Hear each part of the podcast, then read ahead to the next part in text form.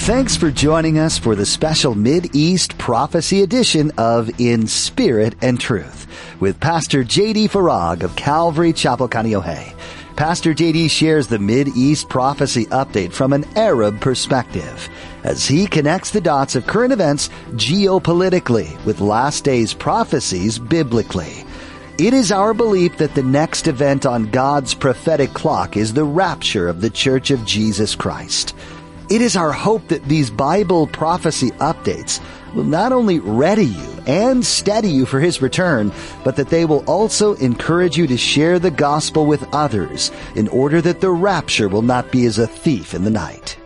When you look at the world today, it's hard not to believe that Jesus will be coming back soon. This should give you hope as well as a sense of urgency. In today's prophecy update, Pastor J D explains that Jesus' imminent return compels him to preach the gospel as if it might be his last time. How are you living in the last days? Now, don't forget to stay with us after today's prophecy update to learn how you can become a Facebook friend or watch the weekly prophecy update at j d farag dot org. Now, here's Pastor J D with today's prophecy update as shared on October twenty-second, two thousand twenty-three. The Ninevites in that day, and for those of you that were with us during our study through the Old Testament, it was so graphic. What they would do to the Israelites was so horrific and unthinkable, it would rival and in fact, I think, was even more evil than what Hamas does to Israel today. And God saved them. No wonder Jonah was so mad. You know, when he lands on the shore, he doesn't even present any hope. There's no good news. It's just, God is going to torture you guys. I can't wait. In forty days, I'm going to go over here because I want to, I want a front row seat when he does. Bye. And then they, they repent. And then Jonah's like, God, you're going to, you're, you're going to, you're going to save him? Yes. That's why I sent you there. That's why he tried to run from God, by the way. He didn't want to. Who wants to go to the Gaza Strip today with the gospel for Hamas? You want to sign up for that mission trip? That's what I thought. All right, then. At least you're being honest. Uh, Dee is one of our amazing transcribers on our amazing team of transcribers. Uh, she had emailed me about what she called a quick, cool Holy Spirit thing in regards to the update last Sunday when I shared about Jeffrey Dahmer. It wasn't the update, it was the teaching. I shared about Jeffrey Dahmer. That jammed some gears. I'm sorry, crashed some hard drives. He got saved, by the way. No, God saved Jeffrey Dahmer after the evil things, the unspeakable evil that he committed. Do you know what he did? Yeah. But he got saved in prison, then started sharing the gospel with inmates, and then he was murdered. And now he's in the presence of the Lord. Are you going to be okay with that? Well, here's what she emailed me. I almost fell out of my chair because earlier in the morning I had tuned in to Sugar Land Bible Church's Sunday sermon. The youth pastor was filling in for Pastor Andy Woods, and he was preaching on the book of Jonah, explaining how wicked the Ninevites were, but God saved them. Then he brought it closer to our day with the example of Jeffrey Dahmer and how God saved him. Then he brought it even closer and talked about Hamas. Did you guys trade notes? So cool to hear the heart of God through you two, man. Thank you so much for not holding back. Praise the Lord and Maranatha. So I replied to Dee with the following email. You know, me being the man of few words that I am. I'll give you the edited version. O D. If Gabriel filled in for Andy, I can totally see this and, like you, absolutely love it when God does this. What's even more interesting is that I was about to connect the Jonah dots, but sensed that the Holy Spirit would not have me to do so. But Jonah's angry action to God saving the Ninevites slash Hamas slash Dahmers et al. Sadly bears an eerily similar resemblance to the reaction of Christendom today. Also, I wanted to connect another dot to a guy by the name of Mosab Hassan Yousef. I've actually spoken with this brother, not only as an Arab brother, but as a Christian brother, as he came to a radical and powerful saving knowledge of Jesus Christ over fifteen years ago. Mosab was the son of Sheikh Hassan Yusuf, one of the founding members and the most prolific leaders of Hamas. And subsequently, he wrote a book bearing that title, Son of Hamas. While I eventually lost contact with him for security reasons, as he's had to stay under the radar, as you might imagine, I do know that he is still on fire for the Lord in his service to the Lord, which has to remain under the cover of obscurity. But God is using this brother to reach so many of his Arab brothers in Hamas who are coming to Christ by the multitudes. We'll have to wait until the trumpet sound at the rapture to meet them, but we're all in for a pleasant surprise when we do. One more thing about Brother Mosab, who is very pro-Israel, by the way. He puts me to shame in how pro-Israel he is. I mean, I'm pro-Israel, but Mosab is pro-Israel. Here's a screenshot from the U N Watch website on September twenty-fifth, two thousand seventeen, titled, U N Clash. Son of Hamas chief calls P A enemy of the Palestinian people. Listen to what Mosab said. Quote, my name is Mosab Hassan Yousef. I grew up in Ramallah as a member of Hamas. I address my words to the Palestinian Authority, which claims to be the sole legitimate representative of the Palestinian people. I ask, where does your legitimacy come from? The Palestinian people did not elect you, and they did not appoint you to represent them. You are self-appointed. Your accountability is not to your own people. This is evidenced by your total violation of their human rights, the people. In fact, the Palestinian individual and their human development is the least of your concerns. You kidnap Palestinian students from campus and torture them in your jails. You torture your political rivals. The suffering of the Palestinian people is the outcome of your selfish political interests. You are the greatest enemy of the Palestinian people. If Israel did not exist, you would have no one to blame. That's about the time when the guys turn around just going, is any, are you guys hearing this? And then, it, uh, anyway, there's a uh, camera shot of, uh, it's so good. You fan the flames of conflict to maintain your abusive power. Finally, you use this platform to mislead the international community and to mislead Palestinian society. Thank you. Bye. He didn't say bye, but I mean, let's call it truth bomb. That's the truth. I have to make another distinction and delineation. I think it's incumbent upon me to, and actually it might tie in with, as I'll mention in a moment, a subsequent update. But we have to not only make this distinction between the land and the people, but we've also got to make the distinction between the government entities and the people. Why? Because they rule over the land and the people.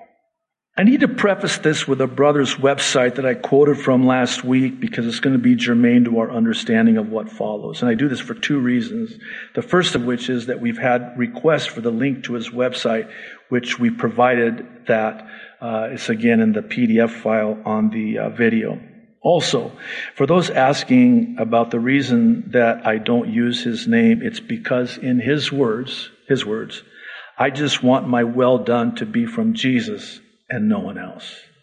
I like that, and I love him for that. Now, to the question of why this is germane to our understanding, let me simply and quickly say, he is one of the few that actually gets it. What do you mean? He has God-given discernment concerning the great reset of the entire world, governmentally chiefly, militarily, geopolitically, economically, and monetarily. What if I told you that the common denominator with all of the above in this reset was and is, in a word, COVID and the ensuing so-called vaccine? I'm even having a hard time calling it a so-called vaccine. It's not a vaccine, not even close. The, the best I, I word I can use, and that's even, for lack of a better one, is injection. I don't even like to call it a jab because, oh, he jabbed me. No. This is an injection of a poison that damages your D N A. Doesn't alter it yet. We've talked about that. That comes later in the tribulation. But it damages your D N A. That's why people are dying suddenly, because their D N A has been so damaged that it's fatal. Our daughter Noelle died because of her D N A anomaly. It was not intact. It had been so damaged, the medical community referred to her as incompatible with life because she had a third copy of the number eighteen chromosome. Her D N A was damaged, not altered, damaged. And that's why she died, because of her D N A being damaged. That's what's happening. Uh, that's why calling it a so-called vaccine, I think that takes the onus off of what this thing really is. This is a death shot. That's what this is. And this will be the very thing that ultimately connects the entire world so as to reset the entire world. And this reset world is the same exact world that is described for us in the pages of Bible prophecy when it's fulfilled in the seven-year tribulation. And nobody's talking about it? What if I also told you that all of the governments, all of the nations on earth have themselves been deceived by this, and in turn have deceived because of this? Because after all, those deceived deceive. The deceived deceive. That's not a play on words. Revelation eighteen twenty-three, a prophecy about the fall of Babylon. The light of a lamp shall not shine in you anymore. The voice of the bridegroom and bride shall not be heard in you anymore. For your merchants were the great men of the earth. For by your pharmakia, sorcery, pharmaceutical, all the na- all the nations were deceived. This is what brings it all together in the end. And speaking of end, I'm going to bring it to an end. I'm going to do it in a twofold way. First, I'm going to once again ask you to pray concerning yet another update like I did last week. This one that I've been working on praying about is actually a compilation of all my documentation proving beyond any doubt, any doubt, not a reasonable doubt, any doubt, the evil of these entities. And please know that these entities are not human flesh and blood. We wrestle not against flesh and blood, but against these entities with different rankings in the spiritual realm that are deceiving man. So would you please pray for me? I'm working on it. I'm praying about it. Secondly, I need to also ask that you not only pray for me, but now please hear me out, and we're almost done. I need to just humbly ask you to search the scriptures for yourself and do your own research yourself. Can I just humbly ask you to do that? Here's why I ask, because the prevalence and pronounced cognitive dissonance on the part of many Christians in this the last hour is the likes of which we've never seen before and will never see again. Even when presented with the truth, the evidence, the documentation, the facts, proving not beyond a reasonable doubt, but beyond any doubt, it's met with cognitive dissonance. You can, you can teach sound doctrine and it will be rejected, which is also a sign of the last days. Well, one last thing. I don't mean to be mean when I say this, but I'm, I'm asking this with the presupposition that people will actually search the scriptures and do the research to begin with, because sadly, most do not.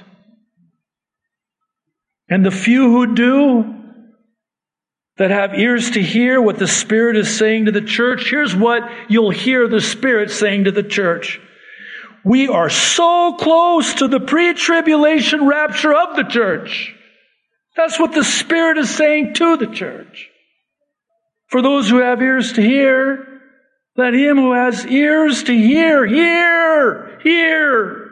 Hear, O Israel, hear, O church, what the Spirit is saying to the church. I hope you know, and I, know, I appreciate your grace to me, but I have never been as, what's the word? I have never had, better said, the urgency that I have burning in me today.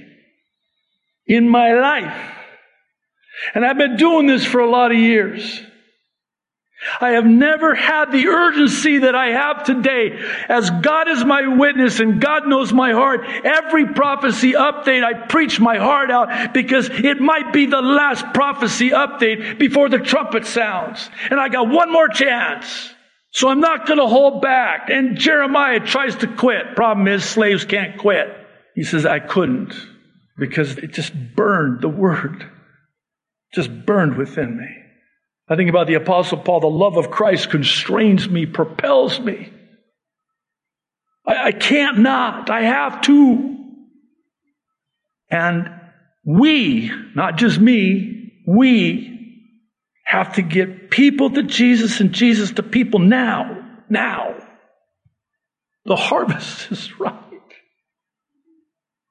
The harvest is ready.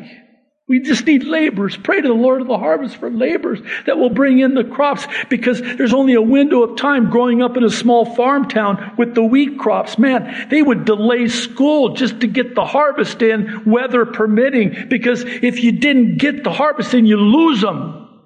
You lose the crops. And that's what the harvest is. It's so time driven. We got to do it now while the window is still open, barely.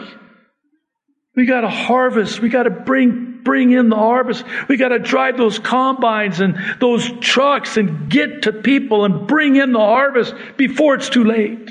This is why we end with the gospel, the A B Cs of salvation, just real quick. The A is for admit, acknowledge. You, you guys should know this by now in ten different languages, backwards and forwards. Acknowledge that you're a sinner. Admit you're a sinner. Otherwise, why would you be interested in the Savior? Romans three ten says there is no one righteous, not even one.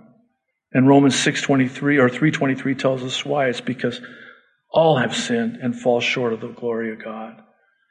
Romans six twenty-three, now you kind of enter the sentencing phase because there's a penalty. And the penalty is death. It's the death penalty. For the wages of sin is death. And that's the bad news first. What's the good news? The good news is the gift of God is eternal life in Christ Jesus our Lord. That's the good news, the gospel. It means good news. Your death sentence has been carried out by another. Your debt has been paid. You're free to go. Good news. That's the word gospel. The B, very central, is for believe in your heart that Jesus Christ is Lord. Why is this so central? Because it's out of the abundance of the heart that the mouth speaks. So what's in your heart is going to come out of your mouth. Well, what, what is in your heart, Jesus? Believe in your heart that God raised Jesus from the dead, and then that will come out of your mouth when you confess Jesus is Lord and call upon the name of the Lord. That's Romans ten nine as well. If you confess with your mouth, Jesus is Lord, and believe in your heart that God raised him from the dead, you will be saved. See, every knee's going to bow, every tongue's going to confess, but when that time comes, it's not for salvation, it's for damnation. When you confess with your mouth out of the abundance of your heart, believing in your heart, it's for salvation. All who call upon the name of the Lord will be saved. Thank you for your patience. Today's But God testimony. Once again, it comes from Ronit. Here's what this precious sister in Christ emailed me in response. Dear Pastor J D, I am very stunned to hear you read my email Sunday morning, ten fifteen. I emailed you quite a few times in the last four years, but really thought maybe you never saw one from me, but boy, was I wrong. I lived in Israel a short time, and I want to share with you an email that I received because in the midst of the terror and uncertainty, they prayed for the people of and in Hamas, these are Jews, to be saved. I hope this is a blessing to you. I know many Arabs in Israel as well as Jews. Most were quite open, and I was able to share Yeshua and his love to them and for them. Love, Ronit. Here's that email. My dear brothers and sisters in Yeshua, I am sure you have been hearing much of the devastation and turmoil in Israel. As of today, over one thousand three hundred of my countrymen have been killed and over three thousand three hundred more wounded by the terror attacks. I want you to know that God has protected and spared all of us at this ministry here in Tel Aviv. I am so thankful. But it has not been easy. We have been living off and on in bomb shelters for days with rocket sirens during our sleep. Some of our family members have been called up out of the reserves to serve in the military. Everyone in Israel knows someone fighting on the front lines. We pray for them continually. Indeed, all of Israel needs our prayers now more than ever. In fact, we are pressing forward more than ever before. Right now, we are leading a gathering of local Israeli believers and believers from the nations in the midst of this war. We are praying, worshiping, and filling our hearts of the Word of God in Yeshua in amazing ways. Let me share one of the testimonies with you about one family that was with us and lives very near Gaza. Terrorists filled their town and were killing people mercilessly. They were trapped, hiding inside their home for days, praying and trusting God. Finally, they escaped and made their way north. We all began to pray for the salvation of the terrorists.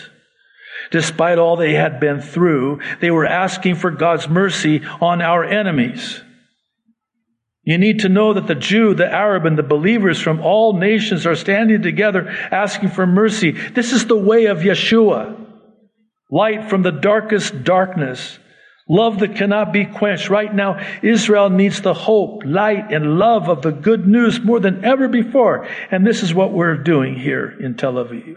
We are not stopping. We are pushing forward toward the high calling that God has given us. We preach, we pray, we encourage, and we minister to the least of these. As difficult as things are today, the military has told us that the worst of practical needs are ahead of us. Our distribution center must have the resources to provide crucial food and aid at a scale we have never seen before. May I humbly ask you to pray for Israel. The needs are so great that every moment matters, and we must be prepared to respond. I thank you so much for your support and prayers. The Lord bless you in the name of Yeshua. As I mentioned at the beginning, I've been in contact with Ronit and am working with her on a way that we as a church, like with Maui, can support the people in Israel, both Jews and Arabs, during this time. And I hope that you will pray to that end as well. Okay. Father, thank you. Ah, thank you for the grace and the patience of your people, their long suffering. And Lord, thank you that you save the Ninevites, you save the Arabs, you save the Jews, you save people. That's why you came. Lord, I pray that we would have your heart and that we would reject the, and, and not succumb to the crushing pressure to pick a side.